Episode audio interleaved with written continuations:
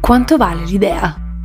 Ciao, io sono Camilla. E io sono Ines. Benvenuti a un nuovo episodio di Made It, un podcast dove intervistiamo italiani di successo per scoprire le loro storie e tutti i passi che li hanno portati ad arrivare dove sono. Se vi piace il nostro podcast e volete darci una mano a crescere, lasciateci 5 stelle su Spotify o Apple Podcast. Mi raccomando, ci aiuta tantissimo. Questa settimana abbiamo intervistato Andrea Di Camillo, founder e managing partner di P101, uno dei più grandi gestori di fondi VC in Italia. Prima di iniziare vogliamo ringraziare il nostro sponsor, Shippy Pro. Se siete fedeli ascoltatori del podcast ne avete già sentito parlare. Shippy Pro è un software di spedizioni con clienti ormai in 36 paesi, tra cui spiccano i migliori brand di moda e food come Calcedonia, Diesel e Venchi. Nel 2020 Shippy Pro ha ricevuto un round Series A di 5 milioni di euro da un venture capital americano e ha annunciato un piano di assunzioni che ha riportato in Italia Italia talenti da tutto il mondo. Lo sono sempre alla ricerca di nuovi talenti che vogliono lavorare in un ambito stimolante e in forte crescita. La tecnologia sviluppata da CP Pro permette a venditori in tutto il mondo di ottimizzare ogni fase del processo di spedizione. Io, come tanti di voi, sono sicura, se compro online ormai mi aspetto una spedizione il giorno dopo, l'etichetta per il reso dentro il pacco e voglio essere tenuta informata in ogni fase della consegna. Quindi se un e-commerce vuole spiccare e mantenere i propri clienti, deve offrire un'esperienza di spedizione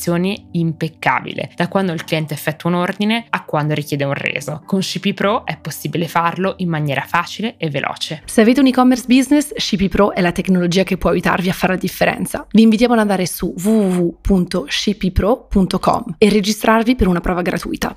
Andrea ha un percorso ricchissimo, ha partecipato alla nascita del venture capital in Italia ed alla fondazione di due delle società pioniere del tech italiano, Buongiorno Vitaminic e Banza Emilia, di cui, se siete fedeli ascoltatori, avete già sentito parlare sul podcast. Ne abbiamo quindi approfittato per fargli tantissime domande su quello che vede nel mercato VC in Italia. Andrea ci racconta cosa cerca un investitore in una startup e ci spiega quali sono i settori e i business model più interessanti su cui puntare, ma ci ricorda anche tutti gli errori più comuni e i sacrifici sacrifici che deve fare ogni founder. Andrea nasce a Biella nel 1970 e la massima aspirazione di sua mamma è vederlo lavorare in un'azienda del tessile di zona. Andrea invece inizia la sua carriera da Olivetti, all'alba della rivoluzione digitale, e lavorerà anche con il Serino Piol, considerato il padre del VC in Italia, e Oliver Novik, che ha curato l'area innovazione dell'intero gruppo Olivetti. Da lì Andrea partecipa al lancio del primo fondo italiano di venture capital, Kiwi 1, guidando gli investimenti del fondo in Yux, Venere e Vitaminic, la prima piattaforma italiana di musica online che ha anche cofondato. Dopo aver lavorato con Carlo De Benedetti e preso un anno sabbatico per girare il mondo, nel 2004 Andrea cofonda Banzai Media,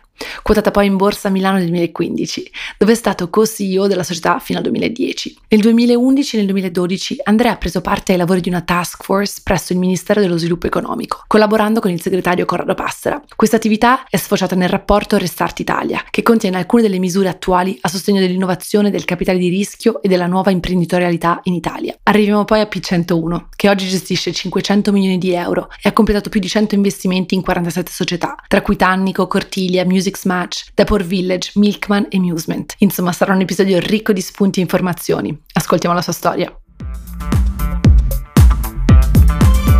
Andrea, hai un curriculum impressionante che abbiamo coperto nell'intro un minuto fa, ma tramite le tue esperienze lavorative hai avuto veramente modo di seguire il mondo dell'innovazione e della digitalizzazione in Italia veramente dagli inizi come investitore con Olivetti e Kiwi 1, poi adesso con P101, ma anche come imprenditore con Banzai, con Vitaminic e anche dalla parte delle istituzioni lavorando con Corrado Passera sul report Restart Italia, quindi abbiamo veramente tante domande da farti e eh, mi butto subito con con, con, la prima per avere un po' un'idea d'insieme di quello che stai vedendo oggi. Sei un managing partner da P101, che molti lo conosceranno, è uno dei principali visti in Italia. Quindi, come prima domanda, ti volevamo chiedere qual è la tua analisi del mondo startup in Italia oggi e secondo te ci stiamo muovendo nella direzione giusta? Ma allora, grazie innanzitutto per avermi invitato, per le domande e per quest'ultima domanda ti direi, allora, la situazione è ottimale e rispetto alla prima volta in cui abbiamo chiacchierato e rispetto al resto del mercato a cui noi sempre guardiamo un po', diciamo, non dico con invidia, ma con riguardo, eh, ma negli altri paesi è meglio, più bello, è tutto più profumato, in realtà siamo anche in uno strano momento dato da fattori esogeni, inflazione, fattori macro, mercati eh, un po' in difficoltà, per cui la situazione in Italia è in assoluto buona, eh, relativamente agli anni passati in costante miglioramento, ma forse per la prima volta è anche in qualche modo con delle prospettive più rose, almeno nell'immediato rispetto ad altri mercati che abbiamo sempre visto un po' come quelli di riferimento. E questo paradossalmente esattamente per il motivo per cui per tanti anni un po' ci siamo lamentati, no? Per tanti anni ci siamo lamentati dicendo ah ma gli investimenti in Italia sono pochissimi. Ed era vero,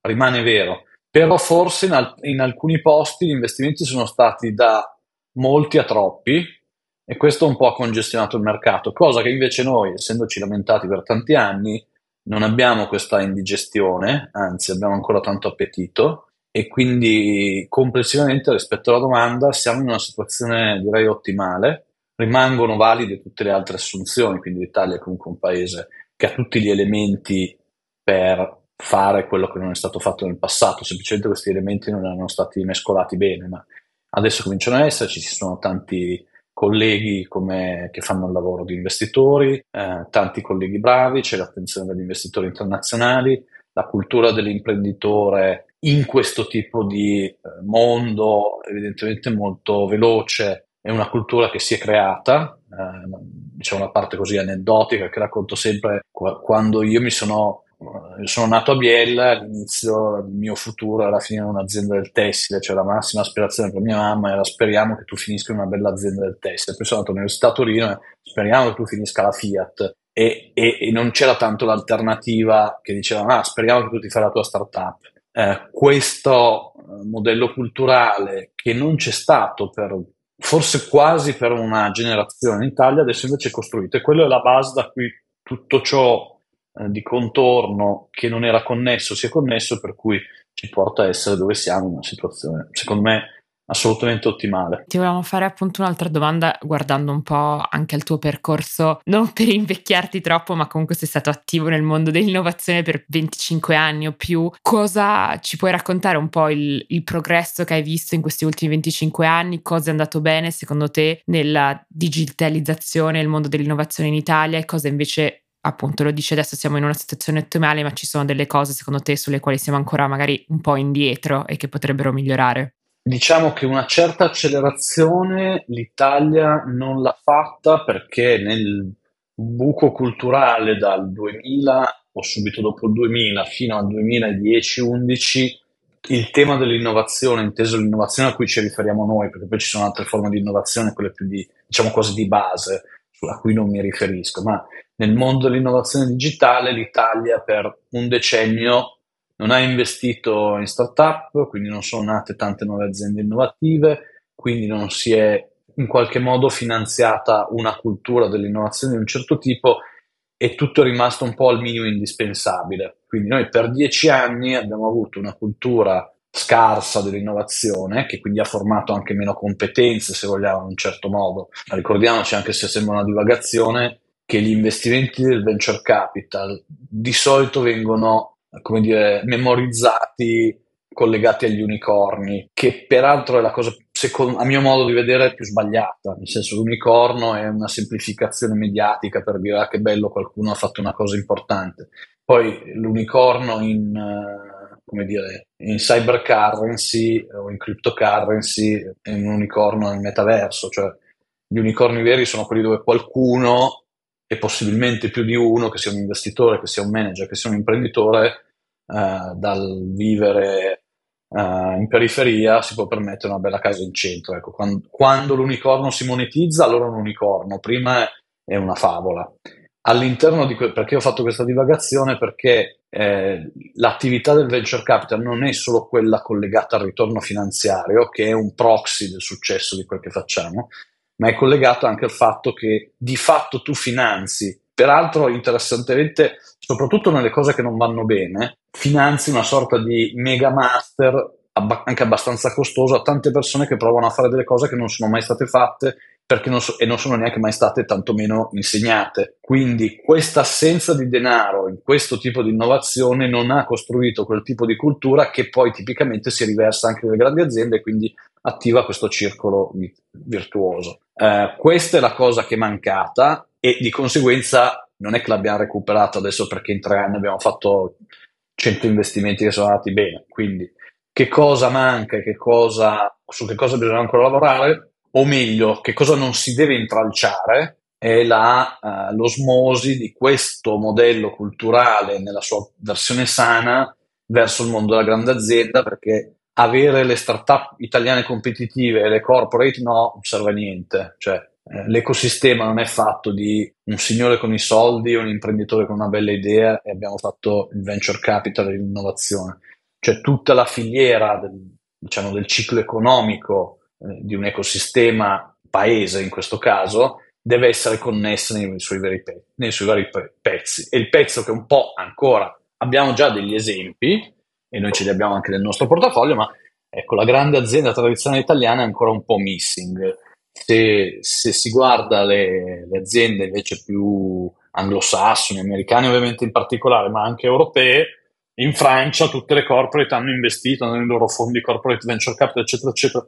Quella cosa lì implica, al di là di come andranno a finire quegli investimenti, che la corporate ha una predisposizione a quel tipo di innovazione. Questa cosa sono ancora un po' un pezzettino che manca, che non si può neanche forzare più di tanto, ma come dicevo poco fa, ecco, eh, dobbiamo stare attenti a non intralciarlo, quindi a favorire un po' questa connessione tra il mondo della piccola azienda innovativa che cresce molto in fretta con il mondo dell'azienda molto strutturata che dall'azienda innovativa può trarre grandi benefici. La realtà è che non si deve pensare al mondo delle start-up completamente separatamente dal resto del, dell'economia, perché ovviamente il circolo virtuoso si riversa sul singolo imprenditore, il mondo del VC, gli investimenti, la grande azienda. Semplicemente è così che si crea innovazione che diciamo fa bene a tutto a tutto l'ecosistema, anche se non, non, amo usare questa parola. E una domanda su questo, giusto per toccare un attimo su un tema di attualità. Di solito non parliamo molto di attualità o politica sul podcast, però ci sembrava importante parlarne, visto che sta succedendo proprio adesso. Il governo Meloni, come sappiamo, ha deciso di non avere un, un ministero dell'innovazione del digitale che c'era prima con Colau e ancora nel governo precedente. Secondo te questo è un errore e diciamo forse anche, ovviamente hai la tua esperienza esperienza il governo deve prendere parte a questo ciclo di innovazione oppure la cosa si può fare da sé e non c'è bisogno di avere appunto un ministro che si occupa di, di vedere tutta questa parte? Allora, guarda, è una domanda complicata e come hai premesso la politica è un mondo complicato, se vuoi fortunatamente o meno avulso da noi. Ciò premesso, io non so conosco molto bene Vittorio Colau, una persona in gambissima con un curriculum incredibile, quindi eh, se penso al Ministero dell'Innovazione Digitale penso che bello che avevamo una persona come Vittorio Colau a fare certe cose. Eh, se poi mi dici ma serve il Ministro dell'Innovazione Digitale, ma se poi nel Ministro dell'Innovazione Digitale ci va qualcuno per motivi politici forse è meglio che non esista. Prima considerazione è, non è una questione dell'istituzione predisposta, è una questione di nuovo dell'attenzione questa attenzione c'è in questo momento, non lo sappiamo, nel senso che nel male eh, non ne abbiamo sentito parlare, nel bene non ne abbiamo sentito parlare. Meglio avere qualcuno molto opinionated ma senza un background specifico su alcune tematiche eh, che decide di fare delle cose e tendenzialmente statisticamente fa dei danni o meglio qualcuno che dice vabbè, mercato bello brutto, quello che c'è c'è, non lo tocco, lo lascio andare, forse meglio la seconda. Quindi bottom line è il rinnovamento o meno dell'istituzione del, de, dell'istituto del ministero, eh, secondo me era molto bello perché è costruito all'interno di una struttura di gente molto competente, se quella struttura non si può innovare meglio che non ci sia. Se non c'è un piano specifico, l'importante è che il piano non sia minare il piano già fatto. Tornando un po' al mondo VC, appunto ci hai, appena spiegato che ti sembra che le cose si stanno muovendo nel, nel senso giusto, che ci sono tanti più player anche nel mondo VC, quindi investitori che stanno finanziando la crescita delle start-up. Ci potresti dare un po' un panorama di quello che vedi intorno a voi? Ovviamente P101 è una grande colonna di questo mondo, ma cosa cosa vedi succedere intorno a voi, anche diciamo nel mondo della vostra competizione in un certo senso, se così si può chiamare? Diciamo oggi i numeri sono abbastanza diversi e raccontati in modo diverso, però diciamo che disponibili, tolto la parte di investimenti diretti di CDP, che è sempre un po' diciamo, un mondo a sé in qualche modo, però eh, la parte di operatori a mercato, secondo me boh, siamo nell'intorno del paio di miliardi disponibile. Se tu mi dicessi, bene, Alternativa 1 è eh, tanti fondi, noi adesso abbiamo una dimensione accettabile rispetto a dove siamo partiti, al punto di partenza siamo ancora piccoli se guardiamo al mondo dei blasonati nostri colleghi internazionali. Quindi vuol dire che la media pesata del mercato, comunque stiamo parlando di un numero corretto di operatori, tutti ancora un po' piccolini. L'alternativa potrebbe essere, bene, facciamo un P101, comunque un venture da 2 miliardi. Pr- primo risposta alla tua domanda, quindi è molto meglio che oggi ci siano questi, questa prima forma di competizione, eh, se vuoi anche sul minuscolo e microscopico nostro mercato del lavoro, perché ricordiamoci che non ci sono operatori di venture capital non ci sono professionisti del venture capital. Quindi quando dobbiamo allargare il team, dove andiamo a prendere le persone che investono? Bella domanda, ce le dobbiamo inventare, quindi ci sono delle persone che un po' si inventano questo mestiere. Il fatto che ci siano tanti operatori fa sì che tante persone si debbano inventare questo mestiere. Poi chi farà meglio, chi farà qualche scivolone, chi migliorerà, eccetera, eccetera, però questa cosa crea di nuovo quel pezzettino dell'ecosistema che è anche fatto del se ci sono in due che sanno fare venture capital in un mercato come quello italiano non esiste il venture capital se sono in 200 o in 2000 quindi la parte della competizione è più che positiva perché fra tre anni ci sarà qualcun giovane non più giovanissimo eh, prof- professional che magari lascerà il fondo in cui era un dipendente perché vorrà fare il partner di un fondo di nuova costituzione. Questa cosa fa sì che ci sarà il vecchio venture capitalist, il Uh, manager del venture capital, giovane venture capitalist. Sì, poi tra l'altro un'altra cosa è anche che tanti deals, quindi tanti investimenti startup vengono fatti anche magari da vari VC uh, insieme, quindi si mettono poi insieme per partecipare e un'altra cosa molto positiva che, che, ho, che, ho, visto è che ci sono vari players internazionali, quindi vari fondi di venture capital internazionali che stanno arrivando in Italia, quindi Plug and Play mi sembra che abbia lanciato, sta arrivando Founders Factory che diciamo è, è bello vedere che cominciano anche esatto le, i fondi internazionali a vedere del potenziale in Italia. Invece ti volevamo chiedere, lato imprenditori, startup, state vedendo abbastanza eh, nuove idee nascere, lanciarsi in Italia, ma soprattutto, soprattutto idee valide che vi danno, cioè che, che ti entusiasmano e, che, che, di cui sei felice, saresti felice di investire? Allora, assolutamente sì, nel senso che anche qui va- vari elementi. Sì, la qualità delle cose, se io prendo la prima presentazione sulla base di cui abbiamo fatto il nostro primo investimento dieci anni fa e prendo l'ultima presentazione che ho ricevuto oggi pomeriggio, pomeriggio, al di là di que- del contenuto, ma la forma, eh, il modo di comunicare, di costruire, di rappresentare la propria idea è migliorato di otto ere geologiche. Quindi comparando pere con pere oggi c'è molta più qualità, perché c'è molta più consapevolezza, perché c'è molta più cultura, perché c'è molto di quello che abbiamo detto poco fa. Secondo pezzo è le idee, nella mia esperienza, sono veramente un po' come dire una scintilla della candela per accendere un motore, ecco, ma il motore poi non va con la candela, ma ha tutto bisogno di un'altra serie di cose. Quindi l'idea è un pezzettino, l'idea giusta, bella, entusiasmante o sbagliata, lascia un po' il tempo che trova, nel senso che poi a mia memoria, nelle cose che, che ho seguito, in cui sono stato coinvolto io, non c'è una cosa che è iniziata e finita come era previsto che fosse. Cioè, cose che sono iniziate facendo un business, eh, sono andate benissimo facendone un altro, sono andate malissimo insistendo a voler fare lo stesso business che avevano pensato all'inizio e così via discorrendo. Quindi l'idea, diciamo, è, è, è un po' lo specchietto con cui tu cominci a, a, a, confrontarti. Poi c'è tutto il resto, ci sono fatti eh, endogeni, la qualità e resilienza dell'imprenditore, la capacità dell'investitore di capire, adattarsi, supportare, eccetera, eccetera, eccetera, si sono poi fatti esogeni.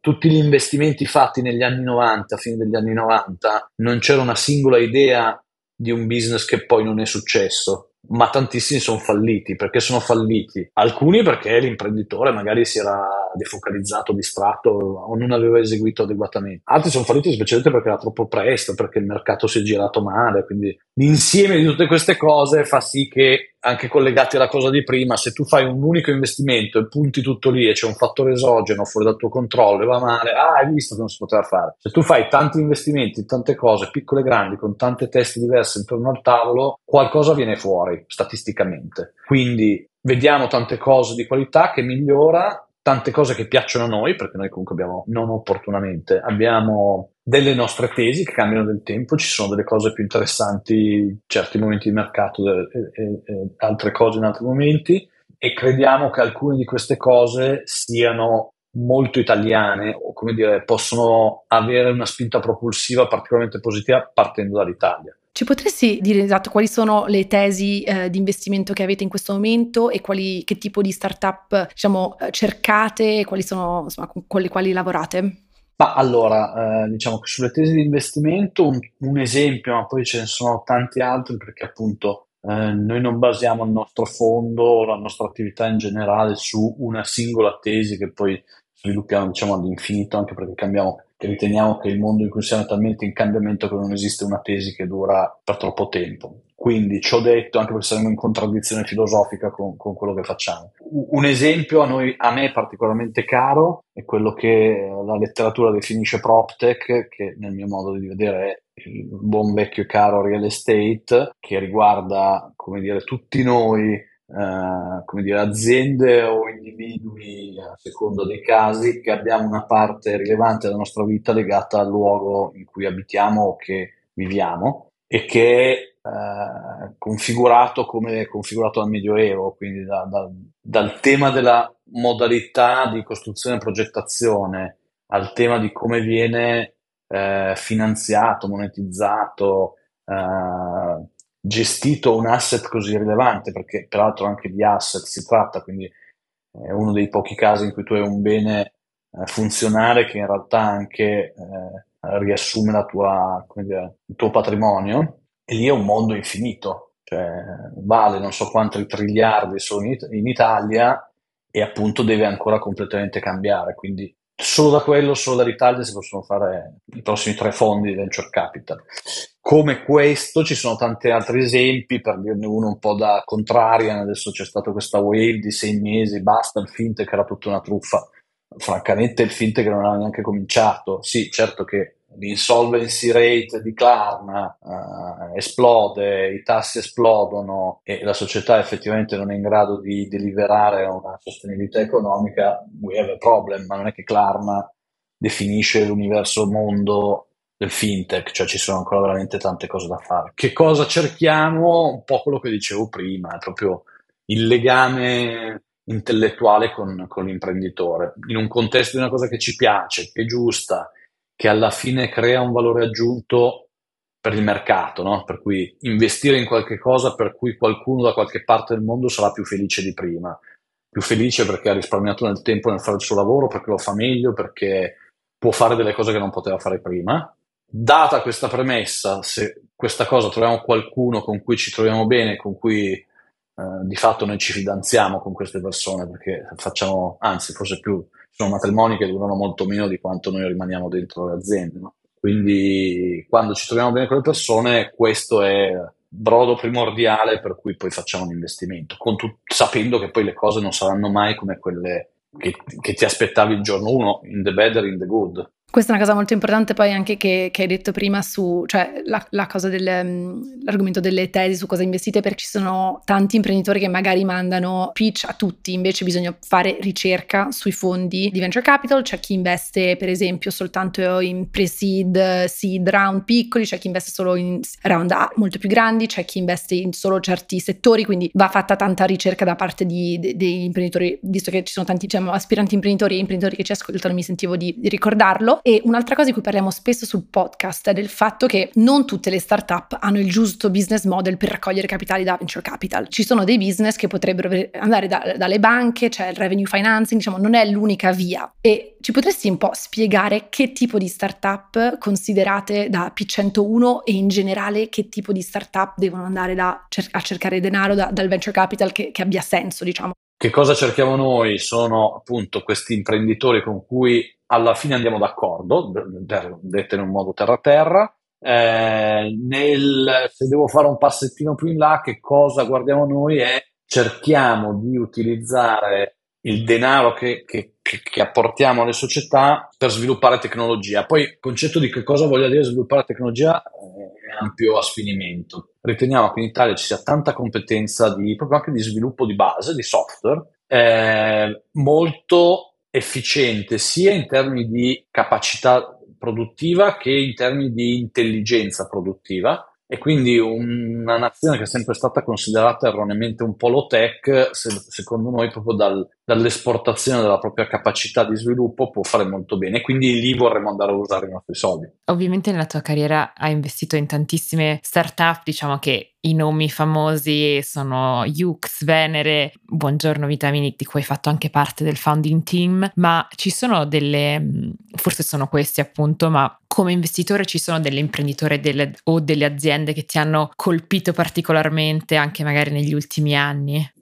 Allora, sì e no, nel senso, a parte che proprio per questo modo un po' quasi sentimentale di guardare a quello che facciamo, sono un po' tutti figli, fratelli, parenti, quindi non è che ne hai uno che preferisci, o quantomeno se ce l'hai non lo dici. Uh, detto ciò, eh, quelli che ti ricordi più forse sono quelli più recenti, ma per un fatto di freschezza mentale, non per un fatto di rilevanza. Quindi la storia di Music's Match, che è una storia di qualche mese fa, eh, è una storia che, che, abbiamo seguito sostanzialmente dal primo giorno, perché è stato peraltro il primo investimento del nostro primo fondo. Eh, quella è una bellissima storia di ragazzi che hanno fatto una cosa molto bella, che è nata in un modo, che è cambiata tante volte, che hanno dovuto affrontare tante difficoltà, da Bologna sviluppando una cosa unica con dei contenuti unici su una piattaforma di utenza globale e che fa il 100% del suo fatturato verso le Apple, le Google, eh, le Spotify di questo mondo. Quindi una storia molto rotonda in cui il compratore è il blasonato fondo di private equity americano, quindi insomma, è, quel, è il business case in cui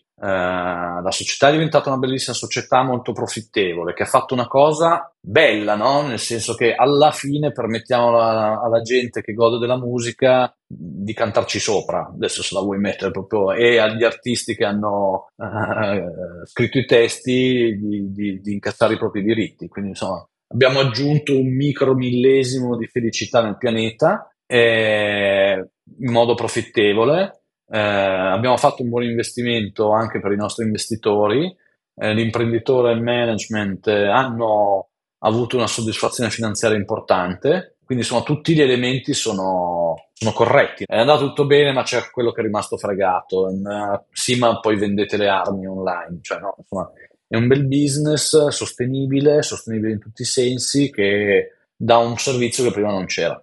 Poi devo dire che è bello vedere queste storie di start-up appunto italiane che riescono ad avere successo come dicevi tu, anche su scala planetaria, nel senso che non si restringono a dover essere solo un business in Italia, quindi sono, ci fanno sempre piacere scoprire queste storie. Invece a livello di lezioni, consigli, errori, ci sono degli errori che vedi fare agli imprenditori, dico italiani, però in, gen- in generale agli imprenditori con i quali lavorate, che vorresti correggere o consigli che vorresti dare? Guarda, ogni storia è a sé stante, cioè ce ne sono infiniti, no? Quindi proprio perché sono infiniti casi la sintesi forse è un, l'essere flessibili. Cioè, se, se, dovessi fare la, eh, come dire, la, la, l'identikit dell'imprenditore, chiamiamolo tech tipico, è qualcuno che ha una passione per la tecnologia, che sviluppa un proprio prodotto, un'idea, quello che è un mock-up di una cosa, e poi da quello vuole fare un'azienda,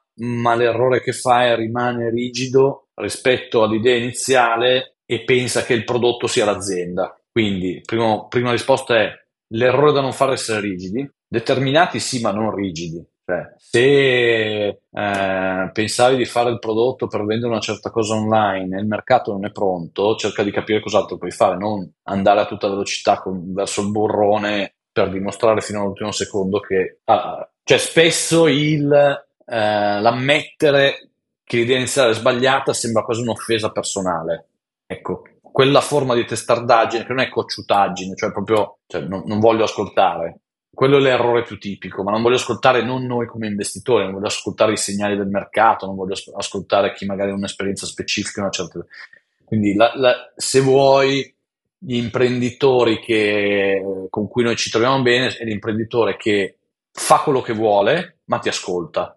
Poi dici, va, va, sto scemo cosa mi ha detto, oppure no, magari non è neanche così scemo, questa cosa stavolta l'ha detta giusta. Quindi fondamentalmente quello secondo me è un po' il punto importante. L'altra cosa è quando, come vi facevo l'esempio poco fa, spesso l'imprenditore parte da una cosa che ha fatto quasi lui in modo artigianale con le sue mani e ritiene che l'azienda rimanga il prodotto. Quando tu devi gestire un'azienda che cresce molto, il, tuo, il prodotto da cui originariamente sei partito non lo vedi quasi neanche più. Cioè, eh, magari è eh, ti devi occupare degli investitori, ti devi occupare dei dipendenti, ti devi occupare del, della segretaria e dell'assistente che ti aiutano o non ti aiutano, ti devi occupare degli aspetti regolamentari, di tutte le cose più noiose e, quel, e, e l'origine della tua passione magari c'hai l'1% del tuo tempo. Welcome to the club. Tu pensavi di fare l'e-commerce del vino e doverti occupare del vino, andare a scoprire nuovi produttori, no. Cioè tu ti occupi di tutti i casini che il giorno in cui hai deciso di fare l'e-commerce del vino conseguiranno la tua idea. E quella roba lì non vuol dire, ah no, ma io continuo ad andare a vedere i piccoli produttori del vino. Purtroppo se, se sei l'imprenditore della società ti dovrai occupare anche delle cose che non ti piacciono e saranno la gran parte del tuo tempo. Certo, consapevolezza di sapere cosa sia, cosa è veramente il lavoro dell'imprenditore, quindi guardate a founder che hanno la, la, il potenziale di gestire l'azienda tutto tondo e non solo l'emozione sull'idea. Invece volevamo fare un, a questo punto volevamo fare un po' un pivot e parlare un po' del tuo percorso, di tutte le cose che eh, hai imparato e, e, e, che ti hanno portato a dove sei arrivato adesso. Secondo te, una domanda abbastanza generale, ma eh, vediamo come, come, decidi di rispondere, ma secondo te cosa ti ha portato nella tua vita? Appunto ci hai detto che sei nato a Biella eh, e che la massima aspirazione della tua famiglia è che tu lavorassi in un'azienda del tessile, invece cosa ti ha portato ad essere così sempre all'avanguardia sulla digitale e a vivere questo mondo dagli albori fino adesso, sempre essendo, diciamo, nei primi passi di, dell'evoluzione di questo mondo? Bah, all'inizio sicuramente la curiosità, eh, in una certa parte, in gran parte il culo, nel senso che poi avendo una certa curiosità che era attuale in un determinato momento, ho avuto il culo di incontrare le persone giuste, perché se eh, anziché parlare all'amministratore delegato dell'Olivetti, allora si chiamava la, la convergenza, no? prima che esistesse internet c'era il multimedia e prima ancora la convergenza, figuratevi voi quanto sono vecchio di quell'argomento lì, se ne fosse andato a parlare con eh, l'amministratore delegato dell'azienda tessile biellese, non mi facevano fare neanche l'operaio nell'azienda tessile. Ho avuto il culo di poterne parlare con quello dell'Olivetti e poi è successo tutto. Invece ti vorremmo chiedere quali sono alcune delle lezioni più importanti che hai imparato nel tuo percorso e da alcuni dei tuoi mentor come, come Piol? Ah, guarda, tante cose. Allora, di Piol mi ricordo una cosa che diceva sempre, che era tutto ciò che non è utile è inutile per definizione. Che eh, a parte il gioco di parole, mi ha insegnato da giovane uno abbastanza eh, bulimico, no? vorrebbe fare tutto, eh, entrare su tutto, avere un'opinione su tutto perché è figo, perché uno ha anche tanta energia. In realtà mi sono sempre reso conto che poi l'efficienza non era nel mio DNA all'inizio e, e quindi sicuramente il, il, cercare nel tempo di essere sempre più concentrato e concentrare i miei sforzi su, sulle cose dove effettivamente puoi fare la differenza, cioè stare e, e, se volete anche dopo il Covid questa cosa adesso è, è ad estrema potenza, no? quindi ci sono alcune cose che sembrano una perdita di tempo ma sono inutili, ma sono, scusate, ma sono utili. Ci sono alcune delle cose che sembrano necessarie, alcuni cerimoniali, liturgie, cioè i viaggi, i meeting, che sono un po' una parte di uh, teatrale uh, de- della professione di ciascuno, uh, che invece sono una perdita di tempo e come dire, creano inquinamento nel pianeta.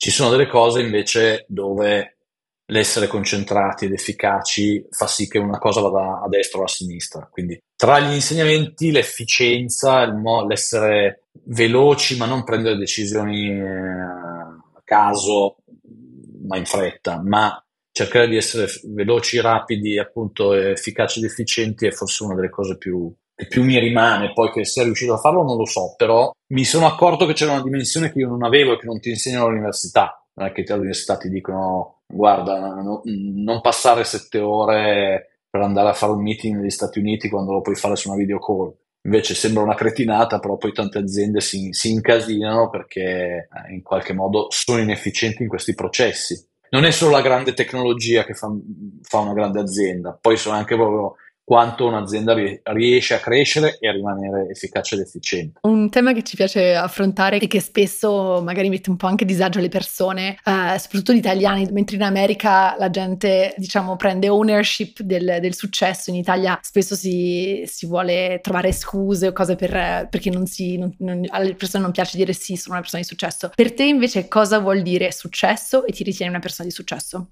Ma allora, c'è una sintesi del successo che secondo me in un tempo non lontano capiremo che era sbagliata, che ovviamente è il denaro, no? Il denaro è diventato l'estrema eh, descrizione del successo e, e, e, e se vediamo alcune tematiche, tristemente negli Stati Uniti forse è il posto dove si vedono meglio, per cui di queste polarizzazioni sociali in cui perché qualcuno sia del grandissimo successo, tanti altri insomma vivono una condizione evidente, già stiamo capendo che non è quello. Quindi eh, ci sono più elementi che descrivono secondo me il successo, di cui uno è il denaro, ma perché è sintetico il denaro guadagnato in un modo corretto a valle del fatto di aver investito in cose che hanno fatto tutte le cose che ho detto prima. E, e, questo, e poi c'è la parte personale, l'avere un godimento non, eh, come dire, non strumentale ma funzionale. Quindi eh, hai avuto successo, hai creato della, dire, delle esternalità positive no? per il tuo ecosistema, quello che esso sia. E questo successo è fungibile, lo puoi usare, cioè non è fine a se stesso perché ho uh, su un, un, conto di una cripto sono 8 zillion, vabbè, e quindi se sono 8 zillion, million, billion, che, che, se invece ho fatto delle cose fatte bene, intorno a me ci sono le persone contente perché coinvolte in queste cose fatte bene e io posso fare delle altre cose che a loro volta faranno delle altre cose fatte bene. Un esempio che io faccio sempre è, non so, la bicicletta. La bicicletta è una cosa bellissima dove uno spende un sacco di soldi, ma nello spendere un sacco di soldi per la bici alimenta anche qualcuno che a sua volta ha fatto la sua startup per inventarsi un modo per fare delle bici sempre più fighe, più leggere, più quello che è. E quindi il denaro, se, se speso e utilizzato non come show off, ma come spesa anche funzionale, perché voglio una bicicletta perché siccome sono lento, se la compro più leggera magari riesco ad andare un po' più veloce, ma in questo modo sto dando anche riconoscendo il lavoro di qualcun altro. Tutto questo insieme di cose, secondo me, crea la giustificazione e la situazione di, di successo. Il successo in quanto miglior venture capital del, del mio condominio, francamente, da, ecco, non è, non è utile a nessuno e, ed è anche il presupposto per cui poi un po' le persone si infastidiscono dal tuo successo. Cioè, il successo ostentato senza un fine funzionale è un successo che prima o poi ti ritorna addosso, no? che si chiama invidia, però insomma ci sono vari. Invece il successo perché ti ha permesso di fare a te e ad altre persone delle cose che altrimenti non avresti potuto fare a beneficio un po' di tutti, secondo me mm, dovrebbe essere il modello di ruolo per chiunque. Siamo arrivati a, eh, alla fine della nostra intervista e, e chiudiamo l'intervista sempre con diciamo, la stessa domanda per i nostri fedeli ascoltatori. Eh, la conoscono ormai tutti, ti volevamo chiedere in che modo la tua italianità ha contribuito al tuo successo perché quello che abbiamo fatto non l'avremmo potuto fare da, da nessun'altra parte. Cioè, e se vuoi, nella nostra, dire, nelle nostre scelte di investimento, uno degli elementi è: ma questa cosa fatta da un investitore italiano con le caratteristiche che abbiamo noi è, è tra virgolette meglio e peggio? E, e, quindi, se vuoi, è l'italianità. Nel poco tanto che abbiamo fatto, questo non, non, non saremmo oggettivi nel giudicarlo noi, però l'abbiamo fatto perché eravamo italiani ed eravamo in Italia. Uh, avessi, fossi andato a fare io, prima del, forse l'ho raccontato quando ci sentivamo la prima volta, prima di, di fare questo, questo, intermezzo con, con Pass, al Ministero dello Sviluppo Economico, anch'io pensavo di andare a Los Angeles, peraltro, per portare lì del, del, degli investimenti in Italia che avevo fatto e che pensavo di internazionalizzare da lì. Se l'avessi fatto, non so come sarebbe andata, magari finivo nel giro degli unicorni, billions per tutti, ma sicuramente non avremmo fatto le stesse cose che ho fatto da qui. E quindi, siccome sono molto contento di quello che abbiamo fatto qui, sono molto contento di essere rimasto italianizzato. Grazie Andrea e poi in realtà grazie anche perché sei un pioniere insomma, del, del digitale in Italia, di, di, fare, di, di tutta l'evoluzione e e del, dell'innovazione che, che, che, c'è nel nostro paese e quindi ti volevamo ringraziare anche per averci raccontato un po', di averci dato una, un po' una panoramica su quello che sta succedendo adesso e quello che vedi nel futuro. Quindi tutte cose positive, siamo, siamo molto contenti, quindi grazie mille di, di aver condiviso la tua storia con noi. Grazie a voi. Grazie mille di averci ascoltate. Mi raccomando, non dimenticate di iscrivervi al nostro podcast ovunque ci ascoltiate per non perdere nessuna puntata. Se ci volete dare una mano a crescere, lasciateci 5 stelle su Spotify o scriveteci una recensione su Apple Podcast. Ci mettete davvero pochissimi secondi, ma è un prezioso aiuto per fare scoprire il podcast a nuovi ascoltatori. E continuate a condividere Made It con i vostri amici, colleghi e parenti. Ci potete seguire su Instagram at madeit.podcast o su LinkedIn cercando Made It Podcast, dove condividiamo tanti contenuti contenuti esclusivi. Vogliamo ringraziare Sami Bianchi, il nostro sound editor, Cosimo Bigliotti, il nostro editor, Mattia Cittadino per il suo aiuto nella creazione di contenuti social e Guglielmo per aver composto il nostro jingle.